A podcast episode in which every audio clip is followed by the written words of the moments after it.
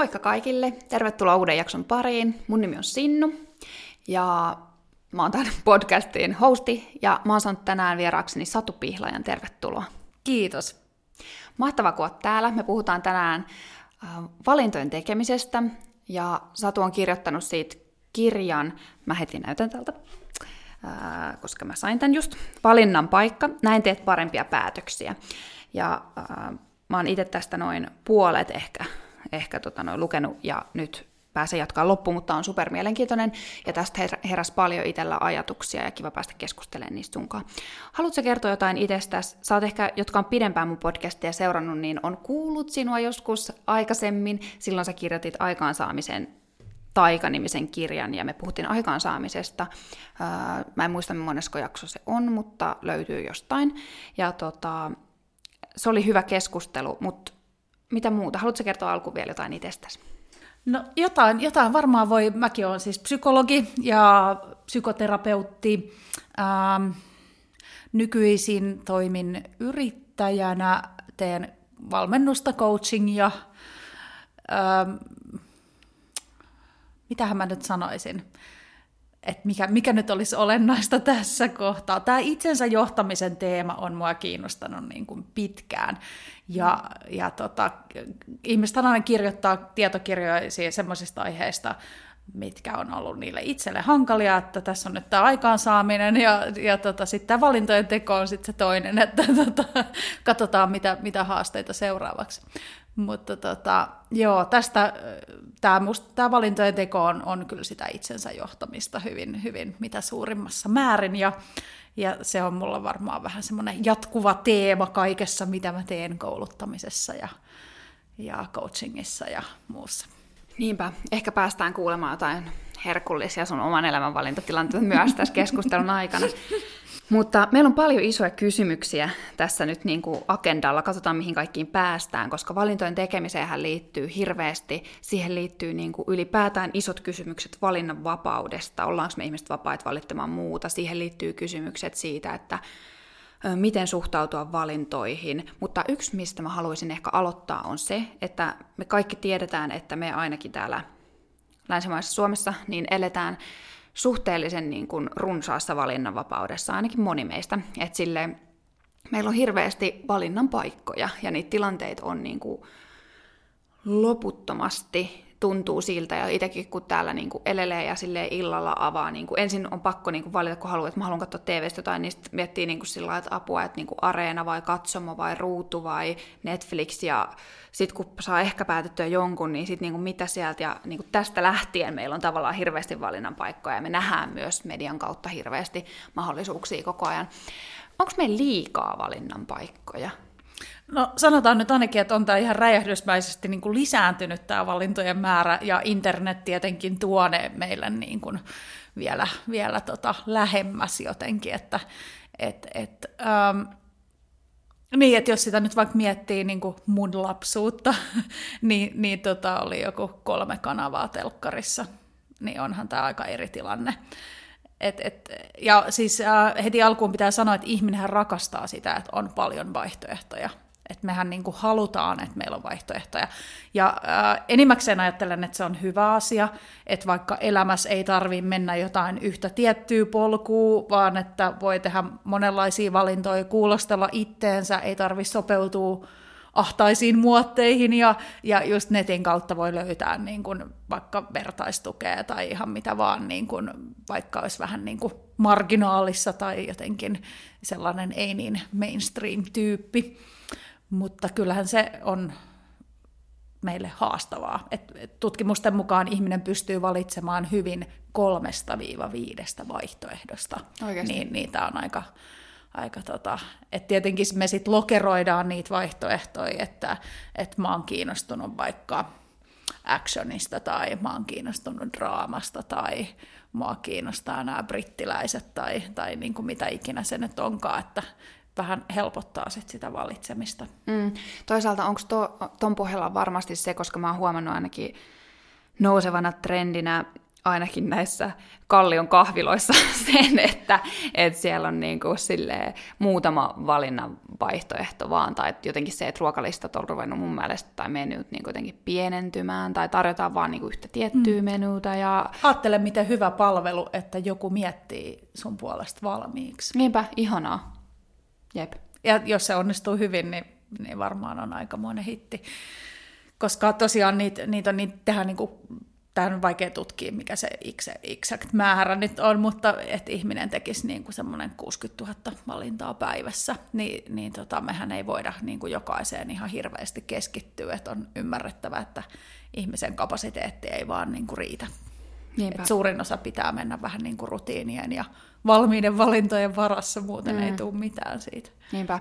Toikin on muuten kiinnostava yksityiskohta, että moni asia tulee niin kuin rutiinilla, että me ei edes tiedosteta, mitä valintoja me tehdään koko ajan, ja miten paljon on hyvä olla tietoinen, mistä valinnoista tehdään. Ja sitten toisaalta, missä on se valinnan raja, tuli nyt vaan mieleen, että mikä on valinta, mikä ei. Että tavallaan, jos mä niin kuin, mä tein äsken käsillä vaikka näin, oliko se mun valinta vai oliko se vaan niin kuin reaktio vai mikä se oli, ja sitten toisaalta se, että jos mä, en mä tiedä, päätän niin, niin korjata niin tätä mikkiä, niin onko se niin kuin valintatilanne? En mä tiedä. Niin, tai just se, että niin kuin, jos sä vaikka joka aamu heräät, herätyskello on 7.30, niin onko se nyt niin kuin valinta, mm. mm. että sä teet niin vai? Mm. Että tavallaan on, mutta toisaalta se on myös rutiini.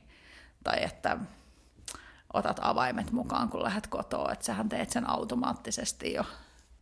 Mm. Niinpä. Miten sitten jos mietitään sitä, että kun ihmiset tekee valintoja, tuo on mielestäni kiinnostavaa, tuossa sun kirjassakin nostit esimerkin, esimerkkin sen, että just toi, että 3-6 valintaa vai 5 valintaa se oli, mikä ihmiset pystyy niin kuitenkin hyvin tekemään, valitsemaan niiden vaihtoehtojen välillä.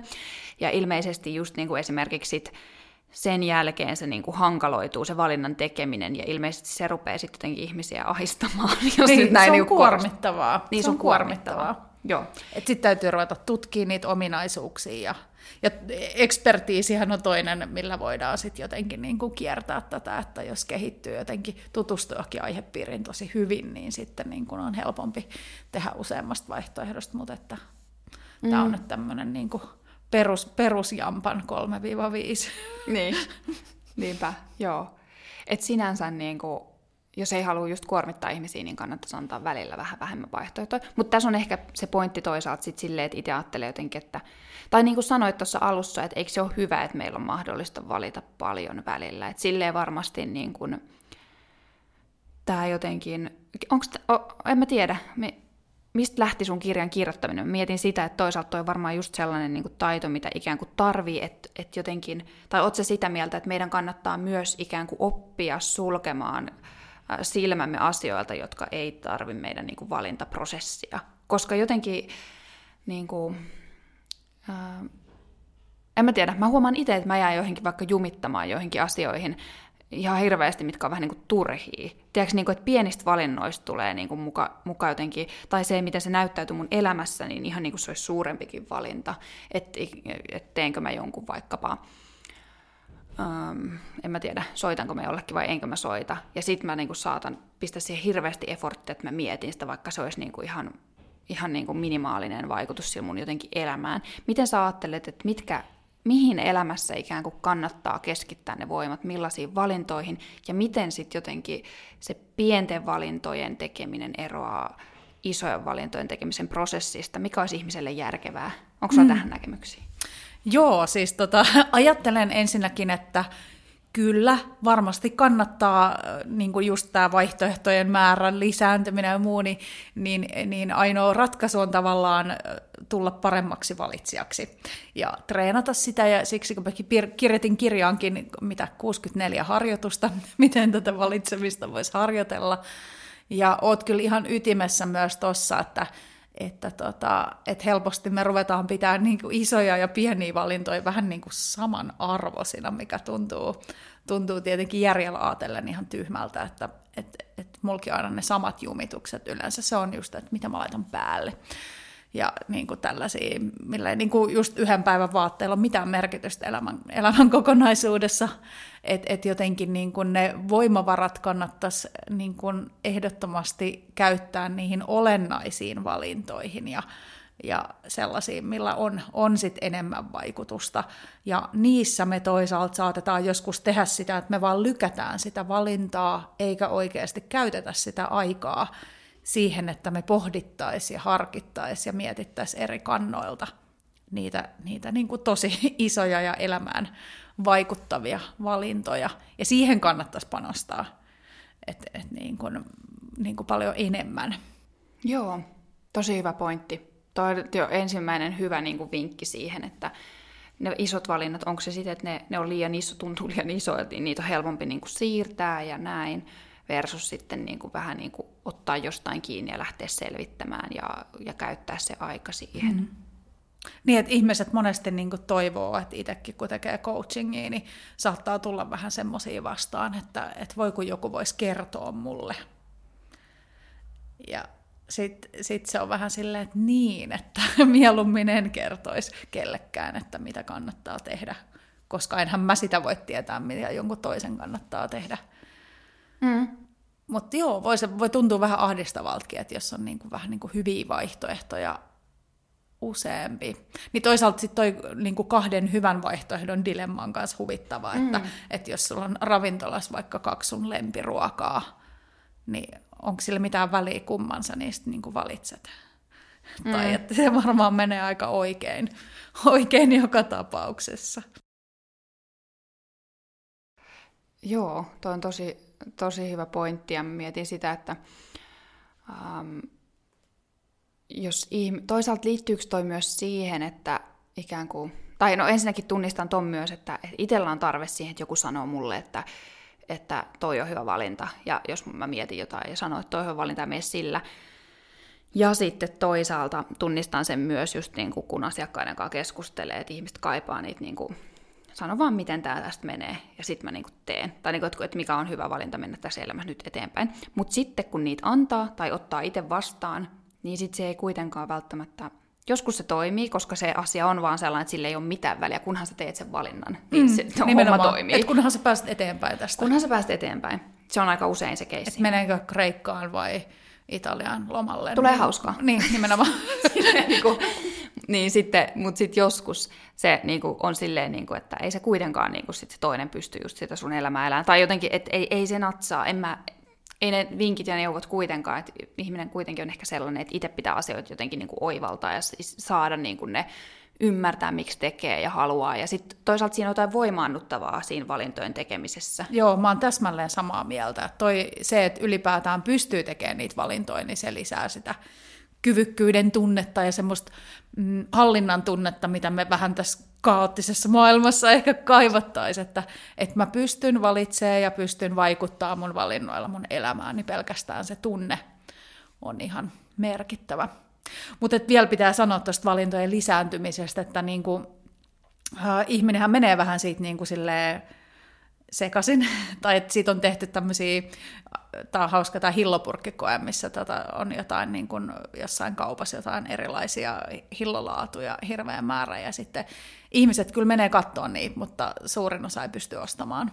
Et pienemmästä määrästä ostaminen vielä niin kuin onnistuu vähän useammin, mutta, mutta sitten se valinta käy vaan liian vaikeaksi ei, ei niin kuin valitse mitään. Et tämähän on niin kuin elämän mittakaavassa aika huono idea, että, että joku on vaikka opiskelupaikkaa valitsemassa ja se ei pysty valitsemaan mitään. Tai, tai, niin kuin, tai sitten se just, että pelätään vaikka katumista, että kun vaihtoehdot lisääntyy, niin sitten meillä on tietoisuus siitä, että, että tota, olisi voinut valita toisinkin ja se tietoisuus vahvistuu, kun on enemmän vaihtoehtoja, niin, niin sittenhän siitä tulee just sellaista, että ei niin kuin, ei, ei tavallaan niin kuin uskalla valita, koska pelkää, että tekee virheen ja, ja jotenkin on, on ehkä just, että se kaveri sanoo toista ja vanhemmat sanoo toista ja toisaalta lehdestä voi lukea, että tuolla alalla työllistyy hyvin ja niin kuin näin, että sit sä oot ihan niin kuin, että Aa, mä en tiedä enää mitä mä haluan. Mm, niinpä, niinpä, toi on kyllä niin totta ja, ja sitten, että Joo, ja sitten tuntuu, että moni valinta tuntuu silleen niin kuin jotenkin, jo toi, mistä toi tulee, toi, että virheet voi tehdä, että tekee jotenkin niin virheen. Musta tuntuu, että virheiden pelko on tosi yleistä, tai silleen, niin kuin, että tekee jotenkin virheen, tai sitten ehkä nykykeskustelussa myös se, että loukkaa jotain, tai tekee jotenkin, niin kuin, jotenkin toimii sosiaalisesti jotenkin huonosti, tai jotain tällaisia, niin se, se kyllä varmaan niin kuin jotenkin kapeuttaa sitä omaa jotenkin kykyä ehkä toimittaa, tehdä niitä valintoja. Mm. Ihminen on tosi pelkoohjautuva niin kuin luonnostaan, että se on meille biologisesti meihin viritetty, että että jos, jos on jotain pelättävää, niin varmaan, varmaan kyllä keksitään sitä pelätä, vaikka tota ei olisi syytäkään. Että. Niinpä. Niinpä. Sitten tota, mulla tulee myös mieleen tuosta, niin kuin, miten, miten paljon jotenkin uh, meidän vaikuttaa se, toi sanoit, kun sanoit just toi, että, että eri suunnalta tulee erilaisia niin kuin viestejä, että mitä pitää tehdä, ja ehkä korostuneesti nykypäivänä niitä viestejä tulee tosi laajasti, että mitä, mitä kuuluu tehdä ja, tai mikä on niin jotenkin hyvää, ja sitten pitää ottaa huomioon niin kuin maapallon tilanne, ja, ja sitten pitää ottaa huomioon niin kuin oma perhe ja sukujuuret ja niin kuin kaverit, jotka on sitten edustaa hyvin erilaisia taustoja, tai, niin toi, toikin voi olla tosi vaikea. Ja sitten mä mietin myös sitä, että niin kuin sä mainitsit tuossa kirjassa just, että siitä, miten se voi olla myös valinnat. Valinnoillahan me rakennetaan myös meidän identiteettiä, mikä tuntuu silleen, että ehkä tämä on mun vaan niin kuin tämä ei perustu sinänsä varmaan, tai ehkä perustuu, mutta kuitenkin silleen, että ihmiset myös, ihmisten täytyy rakentaa itse nykyään aika paljon niitä identiteettiään, koska meillä ei ehkä ole niin sellaista niin kuin vahvaa kansallisidentiteettiä tai tai tota, yhteistä uskontoa tai jotain vastaavaa, että tällainen niin kuin, ihan jo sen oman niin kuin identiteetin, kuka minä olen ja mitä mä haluan edustaa, niin rakentamisen kannalta ehkä tarvii tehdä aika paljon valintoja. Mm, ja siis ähm, ähm, kyllähän me eletään semmoista individualismin aikaa täällä länsimaissa, ja se tietenkin vaikuttaa meihin kaikkiin, että, että meillä on semmoinen käsitys, että valinnat kuuluu tehdä niin kuin oman itsen identiteetin perusteella ja sen takia se identiteetin rakentaminen onkin niin, niin kuin tota heviä hommaa, että, että tavallaan niin kuin sit, tuolla Aasiassa vaikka kollektivistisemmissa kulttuureissa, niin, niin tota, siellähän tämä ei sillä tavalla korostu, että siellä ajatellaan niin kuin enemmän sitä yhteisön, yhteisön hyvää ja tehdään vähän niin kuin sen mukaisesti. Että tämä on vähän niin kuin kulttuurikysymys, että miten se missäkin ajassa – ikään kuin tapahtuu tämä valitseminen. Niinpä. Tuleekohan sitten kollektiivisissa kulttuureissa jotenkin vähemmän valinnan paikkoja? Tai onkohan ne jotenkin niin kuin... Tuntuukohan ne jotenkin helpommilta? Niin, että ne on jotenkin niin kuin... Niin, su, sulla on tavallaan se niin kuin yhteisön backup siinä, että me tehdään niin kuin näin ja tämä on niin kuin jotenkin... Niin, että se, siinähän kärsii sit ne, jotka on vähän niin kuin jotenkin marginaalista tai poikkeavia, kelle se on tosi vaikea, vaikea toimia sit sen normin mukaan. Että kyllähän täälläkin oli, Suomessakin oli ennen, ennen tota, vaikka joku uskonto saattoi määritellä paljon enemmän sitä, että miten kuuluu toimia, tai ylipäätään oli niin kuin, tietyt, tietyt arvot oli ikään kuin vallalla, ja niistä ei ollut soveliasta poiketa, ja nyt on sitten normit väljentynyt, niin tota, sitten sit me törmätään tähän valinnan vaikeuteen niin kuin useammin. Mm. Mutta ennen, ennen vanhaahan ne sitten kärsi, joilla ei ollut kun ei, kun ei ollut mahdollisuus tiettyjä valintoja tehdä, niin sitten ne kärsi, jotka, joiden tota, persoona tai joiden halut tai mieltymykset olisi ollut niin kuin kauhean poikkeavia siitä niin kuin keskimääräisestä. Mm, niinpä. Tota, mua kiinnostaisi hirveästi se ensinnäkin se, että, että miten voi tulla tekemään, niin vielä tarkemmin ja konkreettisesti, että miten voi tulla te- paremmaksi valintojen tekemisessä, mutta mä ajattelin, että Pitäisikö meidän uppoutua hetkeksi uh, ihan kysymykseen, pikkukysymykseen valinnanvapaudesta ja sellaisesta, niin kuin, että kuinka vapait me oikeasti ollaan tekemään valintoja ihmisenä. Mm. Tämä on erittäin paha kysymys. Niin. ja ja tota, oli, olin itsekin valinnan paikassa kirjoittaessani kirjaa, koska ei olisi tehnyt mieli mennä tähän filosofiseen puoleen niin kuin kauhean syvälle. En ole mikään filosofi itse, vaan psykologi. Ja, ja tota, tosi, tosi vaikea kysymys, josta on myös neurotieteissä omat, omat tutkimuksensa ja filosofiassa omat tutkimuksensa ja sitten psykologiassa vähän omat tutkimuksensa äh, mistähän tässä nyt lähtisi liikkeelle? Mä, mä ensinnäkin ehkä tota, haluan erotella, kun filosofiassa monesti lähdetään vähän niin kuin silleen, että on valinnanvapaus tai ei ole. Niin psykologiassahan me ei yleensä ikinä ajatella silleen, että on tai ei, vaan me ajatellaan, että jossain määrin on.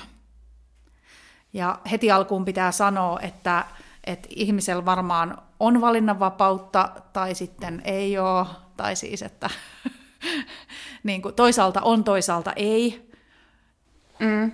Ja, ja tota, tosiaan kysymys on ehkä siitä, että missä määrin kulloinkin on. Ja ei ole kukaan väittänyt, että se niin kuin, vapaa valitseminen olisi jotenkin helppoa, tai että se olisi yhtä helppoa kaikille. Et kun monesti tuodaan tämä, että tietystä taustasta tulleella, niin eihän ne voi valita. Ja, ja tota, mä ajattelen, että ei se niin kuin ihmisen valinnanvapaus siihen kosahda, että on jonkunlainen tausta, vaan että niin kuin ehkä joistain lähtökohdista on helpompi lähteä vapaasti valitsemaan kuin toisista. E, no niin, tämmöinen, tämmöinen niin alku, alkupuheenvuoro tästä ah, niin. mutta kysele tarkemmin vaan. Joo, siis toi on ensinnäkin tosi hyvä pointti, tai voit sä avaa vielä tuota, mitä sä tarkoitat, koska siis ää, me just puhuttiin tuossa mm, Silva Mertsolankaa siitä, että niin kuin tavallaan yksilövapauksista ja tälleen. Ja sitten sit hän oli just tosi paljon, niin kuin, on, on yksilövapauden kannalta, että, että niin kuin kaikkiin ihmisiin pitää luottaa, että he pystyvät tekemään omia valintoja. Ja se, se kuulostaisi vähän niin kuin tuolta samalta, mitä, mitä sä sanoit, että, että kaikille se ei välttämättä ole helppoa, mutta jotenkin niin kuin mutta kenelläkään se ei jotenkin kosahda siihen, että sulle se on vähän vaikeampaa. Tai, tai jotenkin, että se valintojen tekeminen. En tiedä, onko se mitään esimerkkiä tuosta tai mitä, että mm, mikä, niin. milloin voi olla vaikeampaa, kelle voi olla helpompaa tehdä valintoja. Joo, niin että tavallaan että koko kirjan lähtökohta on se, että, että eikö niin, että kaikki me voidaan sitä harjoitella, Joo. sitä valitsemista, mutta tota, ähm, niin, että se, että niin kun, tähän vaikuttaa niin monet asiat, mä en tiedä mistä mä edes aloittaisin, mutta, mutta että se, että et esimerkiksi niin kun se, se, missä olotilassa päivittäin vietetään aikaa, että jos joku on vaikka, ne on tehty tutkimuksia esimerkiksi siitä, että jos sulla on nälkä tai päänsärky tai vessahätä, niin heti alkaa syntyä huonompia päätöksiä. Että et tavallaan niin kuin, totta kai siihen meidän ihan päivittäiseen valitsemiseenkin vaikuttaa niin kuin, tosi monet asiat. Ja nämä on ihan klassikkoja nämä, että älä mene nälkäisenä kauppaan koska sitten tulee ostettua jotain epäterveellistä. Että tavallaan niin kun, kyllähän, kyllähän meidän koko, koko aika meidän olotila ja se, että missä, missä tilassa meidän aivot vaikka on, että ollaanko me uuvutettu itsemme jollain tämmöisillä ponnistelua vaativilla asioilla, niin vaikuttaa koko aika ihan niin kuin joka hetki siihen, että millaisia valintoja tässä nyt ihan päivän aikana tehdään. Mm. Ja pystytäänkö vaikka valitsemaan sillä tavalla, että on, se on niin kuin itselle mielekästä tai se on sen suuntaista, mitä me itse haluttiin valita. Et, et monestihan niin kuin ihmiset ihmettelee, että niin, että kun mä haluaisin syödä terveellisemmin, mutta ei se vaan onnistu. Tai, tai että niin kuin, uh, haluaa tehdä elämäntapamuutoksen ja vaikka liikkua enemmän, ja sitten se ei vaan niin kuin onnistu. Että et niin kuin mikä siinä nyt sitten on. Mm. Uh, mutta sitten kannattaa myös muistaa, että, että mehän ei niin kuin useinkaan valintojen teko ei ole sitä, että me vaan edetään siinä päivässä ja tehdään niitä valintoja, vaan että etukäteenhän ne hyvät valinnat pedataan.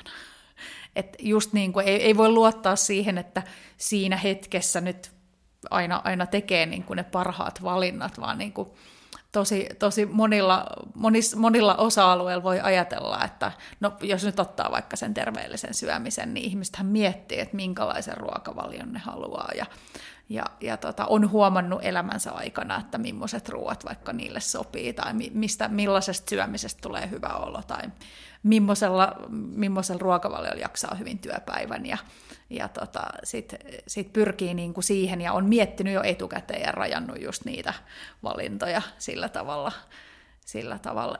että et eihän me niinku, musta ne neurotieteiden tutkimukset, missä halutaan sanoa, että ei ihminen tee niin kuin siinä hetkessä sitä valintaa, niin itse asiassa ne valinnat on yleensä just pedattu etukäteen. Ja silloinhan meillä on ihan hirveän paljon vaikutusvaltaa siihen, että, että mihin, me, mihin me ryhdytään, ja, ja tota, tämä on ihan oma, no siitä, siitähän valmennuksessa on paljon kyse, että, että mietitään, että millä tavalla haluttaisiin ruveta toimimaan toisella tavalla ja millaista muutosta niin kuin kaivataan. Niinpä. Just niin, ja sitten tavalla, just toi, että ne on etukäteen niin kuin pedattuja ja, ja varmasti monen elämänvalinnan kanssa, että, että jos sä ajattelet vaan, että ensi kerran mä teen toisin, niin ei, ei se ole vielä niin kuin valinta, vaan sitten niin kuin tavallaan petaa sitä valintaa, vaan se, että, että no mikä meni nyt huonosti, mikä pitää tehdä toisin, mikä tähän nyt vaikutti, mikä tässä mulla niin kuin meni tällä kertaa, ja sitten aidosti niin kuin tehdä toisin, että se valinta ensi kerralla onnistuu ikään kuin toisin.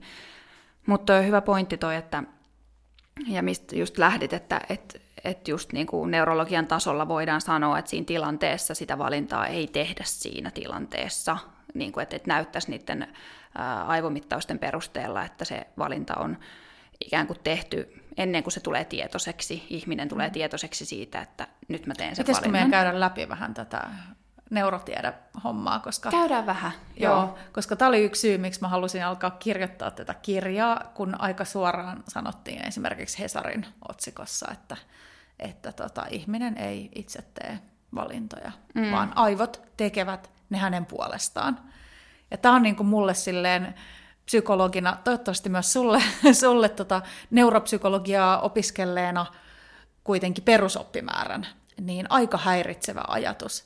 Että ajaa, että, tota, että se, että jotain tapahtuu aivoissa, niin on maailman luonnollisin asia, koska eihän meidän psyyke niin kuin missään ilmassa lillu itsekseen, vaan että sehän on meidän aivojen varassa – että totta kai siellä aivoissa tapahtuu jotain. Sehän nyt olisi ihan outoa, jos meidän mielessä tapahtuu jotain ja aivoissa ei tapahtuisi. Että totta kai mm.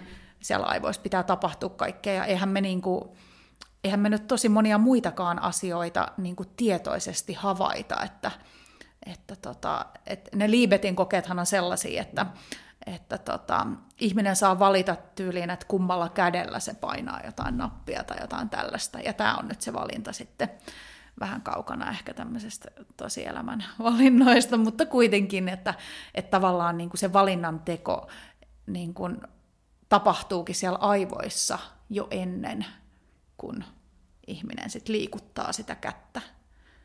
Mutta varmaan on aina niin, että aivoissa tapahtuu kaikenlaista ennen kuin me toimitaan, että et, et niin kuin mitäs hyötyä siitä nyt olisi, jos me oltaisiin kauhean tietoisia siitä hetkestä, kun meidän keho alkaa vaikka valmistautua siihen käden liikkeeseen tai jotain mm. tällaista. Ja plus, että tässäkin on just se, että ihminenhän on valinnut liikuttaa kättä jo paljon aikaisemmin. Silloin on ehkä tuntia ennen jo kerrottu, että mitä tässä kokeessa tapahtuu, ja se on niin kuin kuvitellut tämän mielessään, että miten tämä homma menee. Ja sitten se, että kumpaa kättä se liikuttaa, niin tämähän on niin kuin ihan tämmöinen irrelevantti valinta että sitä nyt voisit liikuttaa kumpaa kättä vaan. Et mä en edes tiedä, onko se niinku semmoinen oikea valinta. Mm. No se on ehkä just vähän sellainen, että mm. et onko sillä mitään seurauksia, kumman käden sä valitset. Mm. Mm, niinpä. Mutta kai se, kai se vaan on niinku yritetty yksi, tehdä mahdollisimman yksinkertainen valinta siihen kokeeseen. Totta kai, että se olisi vähän niinku puhdas, puhdas vaan joku valinta. Mm. Että siihen ei liittyisi niinku hirveästi emootio tai muuta vastaavaa, miten, mikä se nytkin että se olisi mahdollisimman niin. puhdas. Mutta kyllä mä ajattelen samalla tavalla niin kuin sille, että no mä en tiedä, onko ihmisellä valinnan, tai siis totta kai ihmisellä on valinnanvapaus siinä merkityksessä, missä me käsitetään se, että kaikkihan, kaikkihan perustuu sille, ja niin kuin mm. sille, siihen meidän niin kuin, on, on niin kuin erittäin hyödyllistä uskoa, että, että pystyy vaikuttamaan asioihin ja elämään ja itseensä ja käyttäytymiseen, se on ihan niin kuin, sehän on perustoimimisen lähtökohta jotenkin. Mm.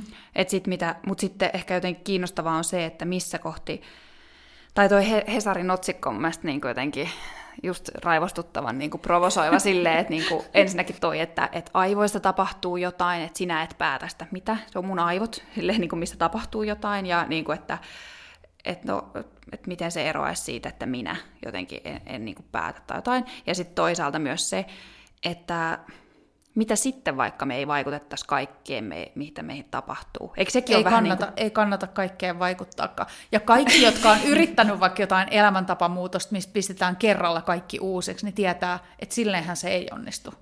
Mm. Vaan me yleensä voidaan vaan joihinkin asioihin vaikuttaa tehokkaasti ja sitten ne muut vaan menee siinä rutiineilla, mutta ajatteleeko, tai että onhan sekin niin kuin valinta, että minkä tavan sä päätät vaikka opetella.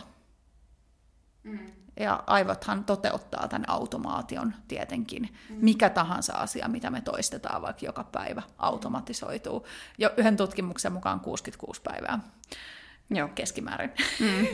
Mutta mut jotenkin niin kuin, äh, et mehän voidaan valita mikä tahansa asia, mikä me tota, otetaan, halutaan opetella tavaksi, mm. vaikka en mä tiedä, terveellinen aamupala niin. tai, tai joku. Ja sitten tota, me ruvetaan toteuttaa sitä ja, ja tota, jossain vaiheessa se on niin kuin aika helppo tehdä, tai meidän ei tarvitse enää hirveästi tietoisesti tehdä sitä valintaa, koska siitä on tullut meille tapa. Mm.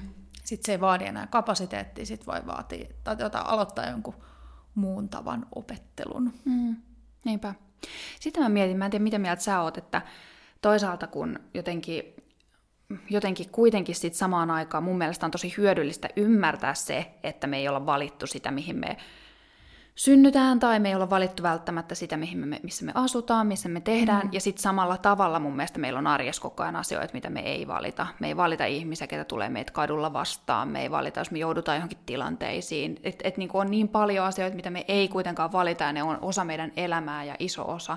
Mutta tavallaan, että tämä on ehkä jotenkin ja mun mielestä se on jotenkin sellainen myös niin kuin ymmärryksen ja empatian hyvä niin kuin lähde siitä, että, että ihminen ei ole, niin kuin, me ei voida redusoida jotenkin syitä aina niin kuin yksittäisiin ihmisiin, että ihmiset on kuitenkin sellainen niin kuin, mm. kollektiivi, jossa niin kuin, tapahtuu asioita ja, mm. ja jotenkin on niin kuin sellaisten yhteisten järjestelmiä sun muiden niin kuin Joo, mennään, vaikutuksessa. Mennään ihmeessä noihinkin, että mikä kaikki meidän valintoihin sit vaikuttaa sen lisäksi, että me ehkä itse voidaan, voidaan niihin vaikuttaa. Niin, mutta mutta et kyllä mä niin kuin ajattelen sitä, että, että niin kuin, tällainen psykologina voisi ajatella, että se valitseminen on sitä, että me lisätään jonkun vaihtoehdon valitsemisen todennäköisyyttä.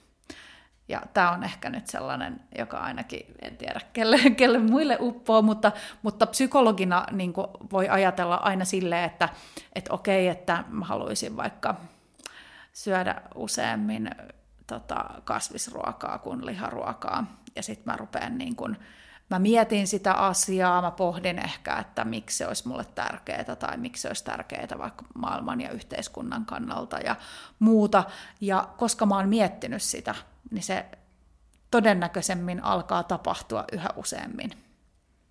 Ja no en tiedä, oliko tämä nyt hyvä esimerkki, mutta että mitä tahansa, no sanotaan vaikka liikunnan lisääminen, niin tota, sit vaikka tota, miettii sitä, että haluaisi vaikka kävellä 10 000 askelta päivässä tai haluaisi liikkua tietyn määrän kertoi viikossa tai muuta tällaista, niin eihän se välttämättä mene niin, että seuraavasta viikosta lähtien niin tapahtuu, mutta ehkä sen liikunnallisen vaihtoehdon todennäköisyys alkaa kasvaa, kun sitä on miettinyt ja sitä on pohtinut ja ehkä puhunut kavereiden kanssa ja lukenut jotain nettijuttuja tai muuta vastaavaa.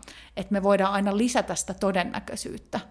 Ja se eksakti tilanne on aina sitten niin kuin mikä se nyt sitten onkin, ja välillä on helpompi tehdä hyvä valinta, tai semmoinen oma, omien toiveiden mukainen valinta kuin, kuin toisten. Ja sitten totta kai kaikki niin kuin olosuhteet tähän vaikuttaa, että, että huomasin itse, että vaikka asun niin kuin aika lyhyiden matkojen päässä niistä paikoista, mihin mä kuljen päivittäin, niin aika usein mä menin ratikalla, kun se on nopeinta. Tai, tai niin kuin näin, näin mutta sitten sit tuli tämä korona, niin tota, rupesin kävelemään joka paikkaan, että ei se lopulta ollut, mä en vaan ollut tehnyt sitä valintaa. Ja tietysti meidän aivot myös toimii sillä tavalla, että aivothan haluaisi aina säästää energiaa. Että tavallaan meidän, niin kuin, meidän tavallaan se niin kuin ensimmäinen vaihtoehto on aina se, niin kuin mikä on helpoin. Ja sen takia me ollaan näissä rutiineissa ja tavoissa tietenkin kiinni. Ja se on ihan viisasta, koska ei meidän aivot niin kuin kestä sitä, että pitäisi ne kymmenet tuhannet asiat niin kuin jotenkin pohdiskellen, mm. pohdiskellen valita mm. tai valita joka asiassa hyvin. Mutta tota, mutta et joo, että kyllä sitä niinku on lukuisia keinoja, millä voidaan lisätä sitä todennäköisyyttä, että tietyt valinnat lisääntyy. Niinpä, tuo on tosi hyvin sanottu, ja koska siitä usein sellaisetkin asiat, ää, no niin kuin sellaisetkin asiat, mitä me ajatellaan, että mihin me ei pystytä vaikuttamaan, niin me itse asiassa pystytään. Ja mä haluan nyt, että tämä ei kuulosta siltä, niin kuin, että sellaiselta, niin kuin, että niin kuin painostavalta, että sinä, mm. olet, sinä pystyt vaikuttamaan mihin vaan ja bla bla bla, mutta silti se on niin kuin totta samaan aikaan, että, että just tolleen niin kuin petaamalla pystytään, mehän pystytään vaikuttamaan niin kuin meidän tunteisiinkin, vaikka ne ajatellaan, että ne on jotenkin tosi automaattisia, ja on, on, kyllähän ne verrattain niin kuin on, mutta silti, että kyllähän niitäkin pystyy niin kuin etukäteen säädellä monella keinolla. Itse, itseensä niin kuin rauhoittamiskeinot ja keholliset keinot, tai sitten just ennen kuin menee tilanteisiin, parempi ennakoiti, mitä tilanteessa herää niitä tunteita, mm. ja niin kuin, me arjessa tehdään niin kuin ihan hirveästi meidän tunnesäätelytyötä, ja me voidaan kehittyä siinä koko ajan niin kuin vielä paremmaksi, että miten ne tunteet säädellään. Että, ää, toki siis tämä nyt ei koske sitä, että sit kun paniikki on päällä, niin paniikki on päällä, ja niin kuin mm. te, se on kauhean Mut aika monet tilanne. oppii myös pääsemään siitä paniikista Monet pois. oppii pääsemään erilaisilla niin kuin Ja se, miten me suhtaudutaan niihin omiin reaktioihin, silläkin on hirveän iso vaikutus. Että tavallaan niin kuin, äh, luin, luin Harrisin Free Will-kirjan ja, ja hän, hän jotenkin väitti, että ei suhtautumista voi valita. Ja mulla tuli ihan sellainen, että no kyllä sen just nimenomaan voi valita, että et, et niin kuin lähteekö siihen, että paniikki on katastrofi vai että paniikki on kehon reaktio tai kehon ja mielen reaktio johonkin asiaan. Ja ja miten, miten siihen haluaisi sit suhtautua. Niinpä, mutta onko toskin valinnassa ollut tapahtunut se valinta jo aikaisemmin, että sä oot jossain vaiheessa valinnut selvittää tämän asian, ja sit sä, sä oot saanut sen tiedon, että... Oot mennyt vaikka ker- psykologin kerran. vastaanotolle. Esimerkiksi. Ja sit sä oot niinku tajunnut sen, että onko se kuitenkin siinä tilanteessa, riippuen ihmisestä taas, niin vaikeampi tai helpompi sitten tehdä se valinta. No se on just näin, että tota, varmaan se ei ole aina helppo tai vaikea, tai, tai siis, että joskus voi olla, jollekin voi olla helpompi ja jollekin voi olla vaikeampi, mutta et se, että se olisi mahdotonta, niin se on mun mielestä ihan täyttä puppua, että et niin kuin kaikkihan me koko aika kehitytään elämän aikana johonkin suuntaan tietenkin, mutta, mutta et myös tässä asiassa voisi vois varmasti kehittyä enemmän. Mitä sä ajattelet siitä, että kun Um, jotenkin, että kun, kun meillä on kuitenkin sellaisia asioita, mitkä, mitkä jotenkin on, on sit niitä seuraavan tason, just niin kuin sanoit, että itse vaikutetaan, sitten meidän ympäristö vaikuttaa ja bla bla bla, niin sitten tavallaan, että, että miten kannattaa suhtautua sellaisiin asioihin sun mielestä, kun, kun ympäristö vaikuttaa sua rajoittavasti, että sä et, niin kuin, sä et jotenkin, sä oot joutunut sä huomaat, että sussa on jotain asioita, ne voi olla sitten niinku menneisyyden asioita, että okei, että sä et ole valinnut, miten sun vaikka vanhemmat on suhtautunut suhun, ja sitten nykyään sä sen takia reagoit tälleen. Tai sitten, tai sitten sä et voi, ei, ei halua vanhempia aina syyllistää, mutta siis, tai sitten sä et niinku, ää, jotenkin ole se voi olla joku yksinkertaisempikin juttu, että, että no jotenkin sä oot kasvanut sellaisessa yhteiskunnassa, mikä ei ole tukenut vaikka sun tiettyjä niin kuin, vahvuuksia, vaan korostanut ehkä heikkouksia, tai, tai, tai jotain, niin kuin, että ne ympäristötekijät on vaikuttanut siihen, niin miten sellaisiin kannattaisi jotenkin suhtautua, eli siis tavallaan ää, asiat, jotka on vaikuttanut sinuun, joita sä et ole itse pystynyt valita, ja ne on vaikuttanut sun negatiivisesti. Aika iso kysymys, mutta kerro. tota, mä, mä nyt haen mielen... sitä, niin kuin, että, haen niin. sitä niin kuin, että, että mikä on silloin se sun valinta, ja toisaalta, niin kuin, no joo, Miten sitä valinnanvapautta voisi ehkä lisätä silloin, kun on niin, tai jotenkin, vai... että mikä hyöty siinä on suhtautua niihin asioihin, mitä sä, itse asiassa myös niihin, että mitä sä oot itse valinnut, niin miten niihin kannattaa suhtautua, sit kun asiat on mennyt perseelleen ja sä oot valinnut sen niin kuin huonon, tai sitten, että sä et ole itse valinnut sitä ja asiat on mennyt perseelleen, niin, tai sitten toisinpäin, että molemmat on saattanut mennä hyvin. Sä kiinni, mitä mä haen tavallaan, että miten suhtautua asioihin, joihin sä et ole itse pysty vaikuttamaan, onko niinku sellainen, miten paljon niihin kannattaa keskittyä, tai kannattaako niitä syy, niinku syyttää ihmisiä, vai kannattaako syyttää itseä, vai mitä niistä voisi niinku tehdä? Tota, kyllä mä ajattelen, että niin kuin ymmärryksen lisääminen on tosi tärkeää ja monestihan niin kuin, vaikka just psykologin tai terapeutin vastaanotolla pohditaan sitä niin kuin omaa taustaa tai sitä niin kuin, mitä vaikutuksia sillä on. että mun mielestä se, että ymmärtää paremmin sen oman, omat lähtökohdat ja miten ne vaikuttaa, niin myös vapauttaa niistä. Et jos ymmärtää, että, että musta nyt vaan tuntuu, että, että tota, mun kuuluu opiskella vaikka yliopistossa vaikka mä en oikeastaan haluaisi. Tai niin kuin, että mä en ole ihan varma, onko tämä mun juttu, mutta, mutta mun nyt vaan kuuluu mennä sinne. Tai, tai joku, tai sitten vastaavasti, että, että on semmoinen olo, että, että tota, ei kuulu kehittää itteensä tai opiskella. Tai opiskelu on nyt jotenkin, mä en tiedä miten mä jäin tähän jumiin, mutta, mutta että vaikka, se, vaikka semmoiset asiat, niin kun, kyllähän meidän lapsuuden ympäristö ihan hirveästi vaikuttaa meihin ja se skene, missä me ollaan kasvettu, niin edelleen aikuisena. Vaikka meillähän teoriassa olisi myös mahdollisuus niin kun ottaa mallia ihan mistä vaan. Tuolla on sosiaalinen media täynnä vaikuttajia ja, ja jotenkin niin kuin kaikenlaisia malleja ja esimerkkejä olisi vaikka kuinka paljon. Ja monesti ihmiset kyllä fanittaakin jotain tiettyjä henkilöitä, niillä on jotain esikuvia tai roolimalleja tai jotain sellaisia, että, jotka vetoo niin kuin omaan itseen ja joiden valinnat näyttää sellaisilta, että itsekin ehkä haluaisi niitä tehdä.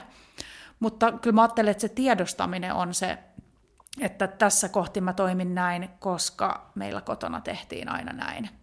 Tai että vaikka joku suhtautuminen negatiivisiin tunteisiin on ehkä sellainen hyvä esimerkki, mikä meillä on aina kaikilla vähän hankalaa, että ei saisi olla huonona tai ei saisi näyttää, näyttää vaikka ei saisi ei sais hävetä tai ei saisi jotain niin kuin, tämmöistä kokea, niin, niin tiedostaa se, että miten siellä omassa taustassa se asia meni ja, ja että sen takia toimii näin. Ja silloinhan kun huomaa, että mä toimin näin tämän takia, niin on mahdollisuus myös ikään kuin valita toisin. Mm, Mutta niin. yleensä niin kun siihen asti, kun se on tiedostamatonta, niin, niin tota, se jotenkin menee, menee just sillä automaatilla, mm. että on vaikea vaikea tehdä muutosta ennen kuin huomaa, että missä se muutoksen paikka niin kuin olisi. Mm. En tiedä, vastasiko tämä yhtään sun kysymykseen. Kyllä. Kysy uudestaan. Laita sama kysymys. Ei vaan siis kyllä vastas. Ja sitten just vielä se, että tuli tuosta mieleen, että ehkä myös se, että, että, että pääasia, niin kuin tärkeintä on se ymmärrys lisääntyy, että me ei toimita sillä automaatiolla pelkästään. Ja sitten toisaalta se, että ehkä siihen voi liittyä monenlaisia niin kuin ajatuksia ja tunteita, että ehkä sellainen yleinen jotenkin niin kuin sallivuus sen kanssa mut ku, ja, ja niin kuin vaan sen hyväksyminen, että, että näin on tosiaan ollut. Että okei, että näin on ollut mun menneisyydestä, tai näin mä oon joskus valinnut, tai jotenkin sellainen mahdollisimman niin kuin empaattinen suhtautuminen itseen ehkä siinä, jos sitä pystyy jotenkin harjoittamaan, niin voi olla ihan, ihan hyvä. Että antaa hyvän sellaisen pohjan siitä niin kuin jatkossa valita paremmin, kun sä vähän niin kuin oot ollut itselle silleen niin kuin, ikään kuin lempeä. Niin, ja muutenkin mulla on jotenkin, jotenkin vaikea ymmärtää, miksi kannattaa syyttää ketään. tai siis, että, että var, niin kuin menneille asioille nyt ei sitten ehkä voi enää mitään, paitsi että niistä saa niin kuin just sitä materiaalia ymmärtää, että miten, miten oma vaikka just tausta tai miten tämä meidän kulttuuri vaikka ohjaa valintoja. Että kyllähän niin kuin sen lisäksi, että perhetausta tai kotitausta tai vaikka joku oma koulu, koulu, koulukaverit tai muut, niin tota, kyllähän meidän niin kuin koko yhteiskunta ja nämä normit, mitkä koko aika välittyy meille joka puolelta, niin tota, vaikuttaa tosi paljon siihen, että millaisia valintoja vähän niin kuin uskalletaan tehdä. Että se normin rikkominen on aina niin kuin vähän semmoinen, se on meille vaikeaa että ihmisellä on niin kova tarve kuuluu yhteisöön ja olla niin kuin hyväksytty siellä, siellä tota porukassa, niin sit se on aina haastavaa. Mm, niinpä. Kyllä. Hei, mä haluaisin tohon, tosta jatkaa siihen, että, että minkä takia, että jotenkin, mua itse tietenkin, mua kiinnostaa kyllä toi no, niin kuin normien rikkominen, koska mua kiinnostaa sellainen, että sellainen yhteiskunta, missä ikään kuin ei tai että se voisi olla mahdollisimman laaja skaala, mitä ihmiset voisi ilmaista itteensä, ilman että siihen liittyy sellaista niin kuin moralisointia. Sä siis haluat vielä lisää valinnanvapautta. Kyllä. niin. niin kuin me kaikki tietenkin oikeastaan halutaan. Niin, mm. halutaan. Niin, varmasti suurin siis, osa. Niin, ainakin, ainakin meillä on sellainen olo, että on hyvä, jos on paljon valintoja. Niin, tai vaihtoehtoja niin. siis. Aivan, meillä on sellainen olo, mutta onko se sitten niinku hyvä aina joskus? Ehkä, ehkä pääasiassa on mä mietin sitä, että, että mikä sit voi auttaa siinä, että voi tehdä omasta normista, tai ei omasta normista poikkeavaa, eikä mieluusti ehkä kannata tehdä omasta moraalista poikkeavia valintoja, mutta ää, siitä sosiaalisesta normista poikkeavia valintoja, mikä siinä voisi auttaa, että et pystyisi jotenkin tehdä. Mä, mä jotenkin ajattelen, että sama kuin kaikessa valitsemisessa, niin se, että näkee niitä vaihtoehtoja ja pitää niitä myös mahdollisina. Että et tavallaan niin kuin mehän ei ryhdytä tekemään sellaisia asioita, mitkä ei tunnu meistä mahdollisilta. Mutta tavallaan niin kuin yksikin esimerkki siitä, että toikin on tehnyt noin, niin voi olla tosi voimakas sellainen, niin kuin, että okei, mäkin näen, että toi on mulle mahdollista. Että tätä mä jotenkin aina ajattelen, kun puhutaan siitä, että kaikille ihmisille ei ole mahdollista, mahdollista valita niiden taustan takia. Että olisi niin, kuin niin mahtavaa, kun voitaisiin tuoda niitä mahdollisuuksia jotenkin kaikille lähemmäksi että vaikka siihen sun perheessä ei tehty näin, tai sun suvussa ei toimittu näin, niin jotkut tässä yhteiskunnassa tai tässä maailmassa on kuitenkin tehnyt näin, ja se on mahdollista. Tuo on tosi hyvä pointti, ja tärkeä silleen, niin että, että kaikille, että se puhekin olisi sellaista enemmän, että kyllä on, että, että on mahdollista, sulle, sullekin on mahdollista, että vaikka että tilastot on tilastoja, tiedätkö, että jostain, jostain niin kuin, sanotaanko, tietystä taustasta tai tietystä jostain, en mä tiedä, perheestä tai jostain, ei tule niin paljon niitä sun näitä, tai jotain niin kuin tällaisia juttuja. Su, su, mun suvussa ei ole lääkäreitä. No jo, just joku tollanen, niin sitten tavallaan, että miten sitä voisi niin jotenkin olla alleviivaamatta, että näin tämä, koska ihmisillä on ta- tapana silleen niin kuin just rakastaa tilastoja silleen, että, että ne on jotenkin niin kuin kuvaus todellisuudesta, tai, tai se on vain niin kuin automaatio, mitä tulee, että tämä kuvaa todellisuutta, tai että näin sen jotenkin pitäisi olla, tai tämä on jotenkin se, miten niin kuin homma toimii. Mutta toisaalta just se, niin kuin, että, ja, ja se, ettei vahvistettaisi sellaisia asioita, että, että ihmisillä... Tuo oli tosi hyvä, että näkee avoimesti erilaisia niin kuin esimerkkejä, miten, miten on ihmiset voinut toimia ja miten voi toimia omasta niin kuin, oman perheen tai oman kuplan tai minkä tahansa ulkopuolella, miten tuota voisi pitää jotenkin auki. Katsoa eri, olla tietoinen, kun tekee vaikka valintoja, että no mitä mä katson seuraavaksi sieltä areenasta. Tai, tai että sit se olisi vähän jotain eri, mitä mä oon aikaisemmin katsonut, tai um, niin, antaa itselle mahdollisuuden oppia jotain, mitä on ajatellut, ettei opi. Tai... Niin, vähän semmoisia niin tota, valitse vaikeampi henkisiä haasteita. Et mä oon tässä harjoitellut tota viimeisen vuoden aikaan biisien tekoa sillä tavalla, että mä oon aina ajatellut, tai on yrittänyt aikaisemmin kirjoittaa niin kun laulun sanoja, se on ihan järjettömän vaikeaa ainakin mulle, mulle vaikka mukamassa on joku kirjailija. Ja tota, sitten... Öö, et, et se, että niin kun, se, että se on mulle vaikeeta, niin ei tarkoita sitä, että mä en voisi sitä oppia. Mutta se on niin kun, mun, mun tehtävä on keksiä, että mitä mun pitää tehdä. Että, se, että jos mä nyt valitsen, että se on nyt semmoinen asia, mitä mä haluan tehdä, niin sit, sit mun pitää keksiä erilaisia tapoja, miten mä sit voin päästä sitä lähemmäs. Ja niin kuin se, että jos mä ajattelen, että se on mulle mahdotonta, niin enhän mä edes ryhdy harjoittelemaan. Eihän mä tee yhtään mitään. Mm. Just niin. Mikä tämä oli tämä, sun kirjoitus oli joku esimerkki nimenomaan tästä, tästä, tota, tästä tutkimuksesta siitä, että, että jos ihmiset uskoo niihin mahdollisuuksiin, mitä on enemmän, niin just, just toi, että tekee enemmän. Tekee Joo. enemmän sen eteen, jos uskoo. Että, että tavallaan itsestä olisi ihan niin kuin silleen loistavaa, se olisi hieman sellainen niin kuin positiivisempi kuva, mitä todellisuus, että, että mihin pystyy tai mikä on jotenkin se oma kyky. Oliko se jotenkin näin? Jotain tällaista.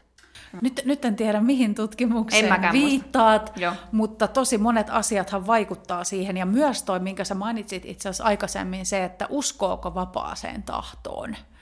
Niin, niin tota, sellaiset, jotka luki tällaisen artikkelin siitä, että kannattaisi uskoa vapaaseen tahtoon tai miksi vapaaseen tahtoon kannattaisi uskoa, niin ne pysty sen kokeen tai artikkelin lukemisen jälkeen keksimään enemmän vaihtoehtoja tai ne keksi enemmän vaihtoehtoja. Mm. Tästä, on, tästä on monia tutkimuksia, kun ne on niinku, tavallaan yhden artikkelin lukemalla niinku manipuloinut ihmisten vapaan tahdon uskomusta.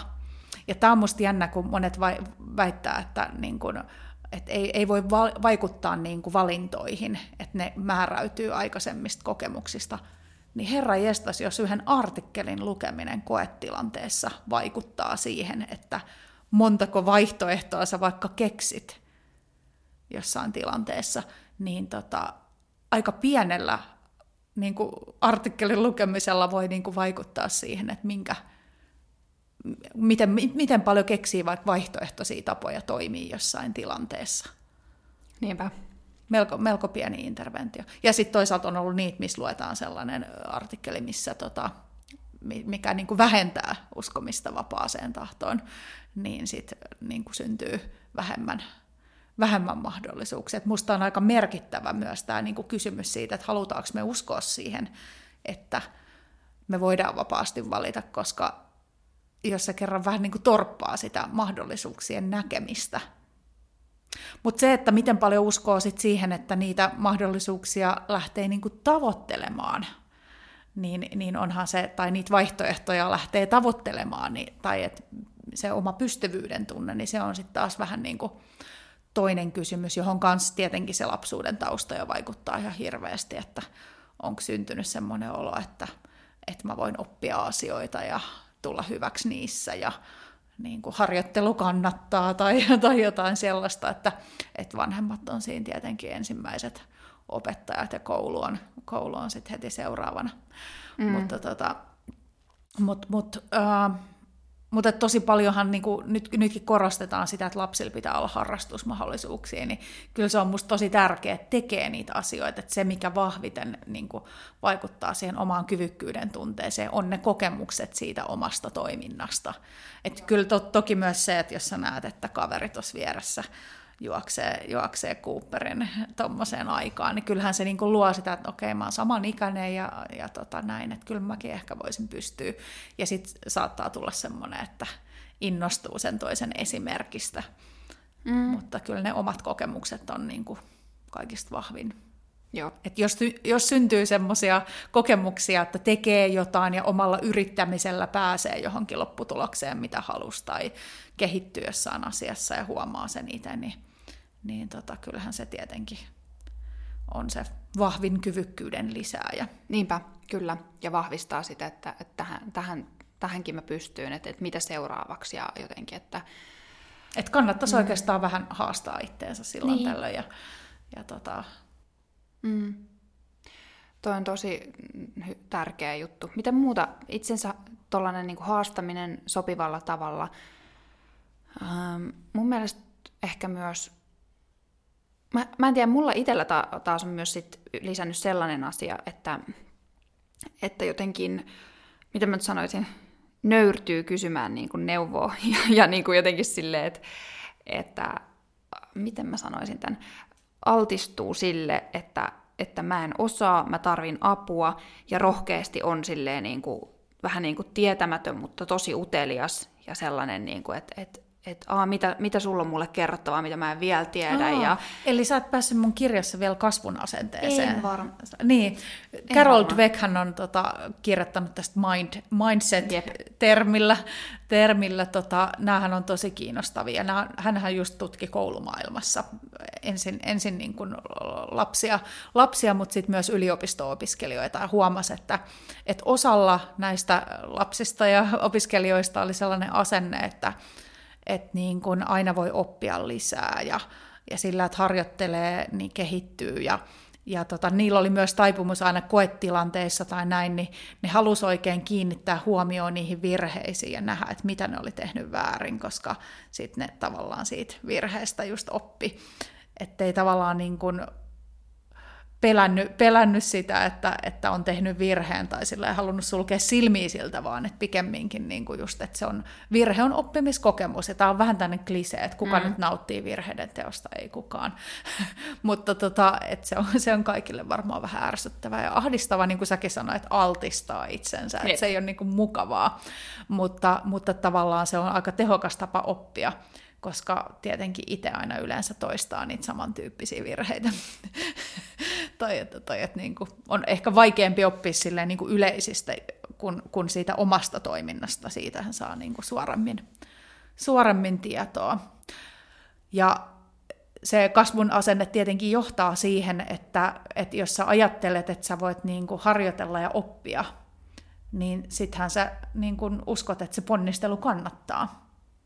Mutta sitten oli nämä, toinen asenne oli se muuttumattomuuden asenne, joka on niinku vähän se, että no, mä nyt oon huono matikassa tai, tai silleen, että, että omat ominaisuudet on vähän niin kuin pysyviä ja ei niihin nyt niin hirveästi voi vaikuttaa. Ja, ja se sitten johtaa vähän niin kuin semmoiseen toimintatapaan, että ei jotenkin halua niin kuin nähdä niitä omia virheitä tai ei haluaisi ainakaan muille näyttää, että on tehnyt mitään virheitä. Ja, ja sitten ei just niin kuin tuu sitä Tai että jos nyt ajattelee, että mä nyt vaan oon tämmöinen, että mä en voi vaikuttaa mihinkään omalla toiminnalla, niin, niin tota, eihän se hirveästi motivoi niin kuin harjoittelemaan – ja voit, voit uskoa, että se kasvun asenne oli, tai se Carol Dweck just ihmetteli, että miten ne pärjää, tai ne pärjää tosi paljon paremmin opinnoissa, ja just niin kuin jopa lääkiksessä pystyy erottelemaan, erottelemaan tämmöisellä kurssilla olleita opiskelijoita, niin kuin, tav- tavallaan, että siitä niin kuin asenteesta pystyy ennustaa sen, että kuin hyvin ne pärjää sillä kurssilla. Ja tämä on kyllä aika villiä, että, ja sitten kun nyt kun ollaan vähän tämmöisessä jatkuvan oppimisen meiningissä tässä yhteiskunnassa, että kun meillä muuttuu kaikki niin nopeasti ja, ja ammatteja häviää ja uusia syntyy ja tämmöistä, että, että tämä kasvun asenne olisi varmaan niin kuin nyt tärkeämpi kuin ikinä. Että ei se riitä, vaikka että opiskelet jonkun yhden ammatin ja sitten niin kuin, tai jossain IT-alalla ei varmaan pysty enää kuvittelemaan sellaista, että sä opettelet, opettelet jonkun jutun ja sitten sä sillä mukaan niin kuin 30 vuoden työuran teet, niin mm. ei tule onnistua. Niinpä, ei niin. Et siinä mielessä varmaan se jotenkin tohon suhteessa se, mistä, mitä itse vastaantaluihin käsittelen, tai omassa sisäisessä maailmassa, niin se vaativuus itseä kohtaan on kyllä sellainen oleellinen, mitä ehkä kannattaa, kannattaa niin kuin työstää, jos sitä on, tai kun sitä on. Sitä mun mielestä sitä on tosi paljon. Että et tavallaan ei, ei ota itseään niin, niin vakavasti, että mm. jos tekee jotain virheitä, niin, koska toihan, niin kuin sanoit, toi on, toi on tosi villiä, että, että niin kuin toi kasvun asenne, että miten se oikeasti vaikuttaa, että miten sä oot silleen, niin kuin, että aah, mä tein virheen, mikähän tässä oli, ja mä oon treenannut tätä viime aikoina ihan hirveästi, koska jokaisen podijakson jälkeen mulla tulee aina sellainen olo, kun mä oon nauhoittanut sen, niin mulla tulee sellainen olo, että apua, nyt mä sanoin jotain tosi tyhmää, ja niin kuin, mm. että, että tämä niin kuin, tää tulee pilaan oikeasti, ihmiset tulee dumaamaan mut, kun mä sanoin tämän jutun, näin, ja tota noin, sit, mut sitten jotenkin mä oon niinku yrittänyt silleen nyt ja ihmisten avulla niinku yrittänyt silleen, että et jos joku tarttuu siihen, niin se on niinku silleen, aika hieno juttu, koska mähän on se, sanonut siinä vaan sen, mitä mä oikeasti ajattelin sillä, sillä hetkellä. hetkellä. Mm. Joo, niin, ja sitten tavallaan, että jos ihminen tarttuu siihen, niin jes, mä, mä niinku joudun reflektoimaan sen asian uudestaan, tai sitten jollain ihmisellä on annettava mulle siihen, mitä mä en toinut ajatella. Että sitten tietenkin kaikki sellainen niin kuin kurapalaute on erikseen, jos joku sellaista antaa, mm. niin sitten näin. Mutta, mutta sitten tavallaan, jos se on oikeasti sellaista, että joku on aidosti eri mieltä, niin eikö se ole hienoa? Tai niin, silleen... jotenkin tota, siinä kasvun asenteen ytimessä on se ajatus, että ei me tulla koskaan valmiiksi. Mm. Ja tämä on niin kuin yksi semmoinen hieno illuusio ihmisen elämässä, että, että jonakin päivänä sitä on niin kuin jotenkin valmis. Mm. Niin tota, ei, ei ehkä tai siis, että niin ei ehkä kannattaisi ajatella. tai että se ei vaan niin kuin toteudu. Ja, ja, niin, ja t- tavallaan, niin kuin, että sit jos ajattelee olevansa valmis, niin sitten hän ei innosta myöskään oppia tai harjoitella, harjoitella mitään uutta. Niinpä. Niin, se valmiiksi tuleminen on vähän semmoinen illuusio. Ja, ja myös, myös se on illuusio, että me jotenkin jostain ajan hetkestä lähtien valittaisi jotenkin täydellisesti sen mukaan, miten me halutaan, että plans are useless, but planning is indispensable, että, että tavallaan niin kuin suunnitelmat ei ikään kuin koskaan toteudu sellaisina kuin niiden ne ajatellaan, mutta se, että me tehdään niitä suunnitelmia ja mietitään niitä vaihtoehtoja, mitä me haluttaisiin valita enemmän, niin se on sitä työtä, mikä just lisää sitä todennäköisyyttä, että me voidaan sitten niissä tilanteissa toimia enemmän sillä tavalla kuin itse haluttaisiin. Niinpä. Toi on kyllä toi on tosi tärkeä, koska sitten myöskään niihin ei jää jumiin niihin johonkin, että sitten kun tekee jonkun valinnan ja miten se nyt sitten meneekään, että jotenkin, että ihminen olisi mahdollisimman vapaa myös sitten niin kuin siitäkin, että niiden omien valintojen seurauksista ikään kuin valitsemaan jälleen kerran toisella tavalla, että mm. jos ei jää niin kuin jumiin siihen, että tämä ei mennytkään nyt niin kuin mä suunnittelin täysin, mm. vaan niin kuin se, että tuo on mun mielestä ihana ajatus, että se, on, että se prosessi on siinä tärkein ja jotenkin se, että, että se ajatus vaan kehittyy ja, ja just, että ei ole sitä pistettä, mihin ihmisen pitää päästä, eikä ihminen yksin mun mielestä niin kuin mihinkään pisteeseen pääsekään, eikä eikä niin, sekin on illuusio, niin kuin... että me tehtäisiin näitä asioita jotenkin yksin. Niin, kyllä, jep. Ja mun mielestä siitäkin sä puhuit tuossa kirjassa just siitä, että, että miten toisten ihmisten miten se oli, toisten ihmisten odotukset vaikuttaa hirveästi myös siihen, että miten, miten me päädytään valitsemaan, tai miten paljon me nähdään itsellemme niitä valinnan mahdollisuuksia ikään kuin. Joo, joo että et kyllähän niinku muiden odotukset, että et ihminen on tosi hyvä, tai siis tämäkin on yksilöllistä, mutta monet, monet meistä on tosi hyviä aistimaan sitä, että mitä meiltä odotetaan. Me helposti aletaan toimia sen mukaisesti. Et niin kun se, se niin kun muiden odotuksista, varsinkin niin kun lähipiirin tai, tai niin kun läheisten, mutta myös, myös yhteiskunnan odotuksista poikkeaminen on meille tosi vaikeaa. Ja, ja tota, kyllä mä niin ajattelen, että sitä voi myös tietoisesti tuoda niin kun lähemmäs – lähemmäs niin kuin sellaisia vaihtoehtoja, jotka tuntuu vähän niin kuin sellaisilta, että ei näin saa valita tai mun ei, mun ei kuulu valita niin tai, tai näin. Et mulla oli jotain tota, esimerkkejä tuolla. No sanotaan, että vaikka että joku haluaisi johonkin opiskelupaikkaan, mikä tuntuu, että ei mun, ei mun kyllä kuuluisi sinne mennä, tai mä en vaikka pysty siihen, niin, niin moni, monihan niin kuin käy vaikka pääsykokeissa, ja sitten se on niin kuin vähän lähempänä se ajatus, että kyllä mä ehkä voisinkin pystyä siihen, tai, tai niin kuin, et jotenkin kyllähän niin kuin sitäkin voi harjoitella, että jotkut vaihtoehdot, mitkä itseä kiinnostaa, niin tulisi jotenkin lähemmäs. Mm. Mulla oli tuolla kirjassa semmoinen esimerkki, kun mä sain yksi vuosi päähän, että, että tota, mä haluan tonne Valille kuukaudeksi käymään tämmöisen joogaopettajakoulutuksen. Ja tämä oli semmoinen, että mä en niin kuin varsinaisesti tarvinnut sitä mihinkään, ja muutenkin kuulosti vähän överiltä, että lähdetään nyt kuukaudeksi johonkin balille ja, ja ei ole, ei ole niin kuin, va, vaikka, vaikka niin kuin läheiset saattaa olla sitä mieltä, että mitä sä nyt niin kuin oikein, tai mihin sä nyt, miksi sä nyt sinne lähdet, tai, tai, tai jotenkin ja rahaakin kuluu ja kaikkea vastaavaa, että, että kyllä siinä niin kuin joutui niin tekemään semmoista työtä, tai, tai että se, että oli vaikka käynyt siellä joogakoulussa joskus, tunneilla jollain matkalla, niin oli tuonut sitä ajatusta lähemmäs. Ja sitten mä vaikka niin kun, sit niillä oli tämmöinen tota stipendiohjelma ja sinne pystyi hakemaan tekemällä videon, videon niin sitten mä tein sen videon ja taas se tuli vähän lähemmäs se vaihtoehto. Ja sitten oishan tietenkin voinut käydä niin, että mä en olisi sit valinnutkaan sitä vaihtoehtoa, mutta onneksi valitsin ennen kuin tuli korona. Aivan, totta. Jep. Niinpä. Mutta tavallaan toihan on hyvä, että miettii, tämä palaa taas siihen, että miettii etukäteen sitä, tätäkin, että mikä vie mua niin kuin lähemmäs sitä, että mä, mä jotenkin pystyisin näkemään sen mm. vaihtoehtona paremmin, kuin jos mä niin kuin haluan nähdä sen vaihtoehtona paremmin tai, mm. tai muuta vastaavaa. Että se on ta- jälleen kerran se on se niin kuin etukäteis miettiminen, ikään kuin valintojen niin kuin petaaminen ja reflektointi, että mikä vie sinne suuntaan. Se on just näin, ja tosi paljon puhutaan vaikka just tavoitteellisuudesta, että, et, et niin kuin, että se on stressaavaa, koska niihin tavoitteisiin kuuluu päästä.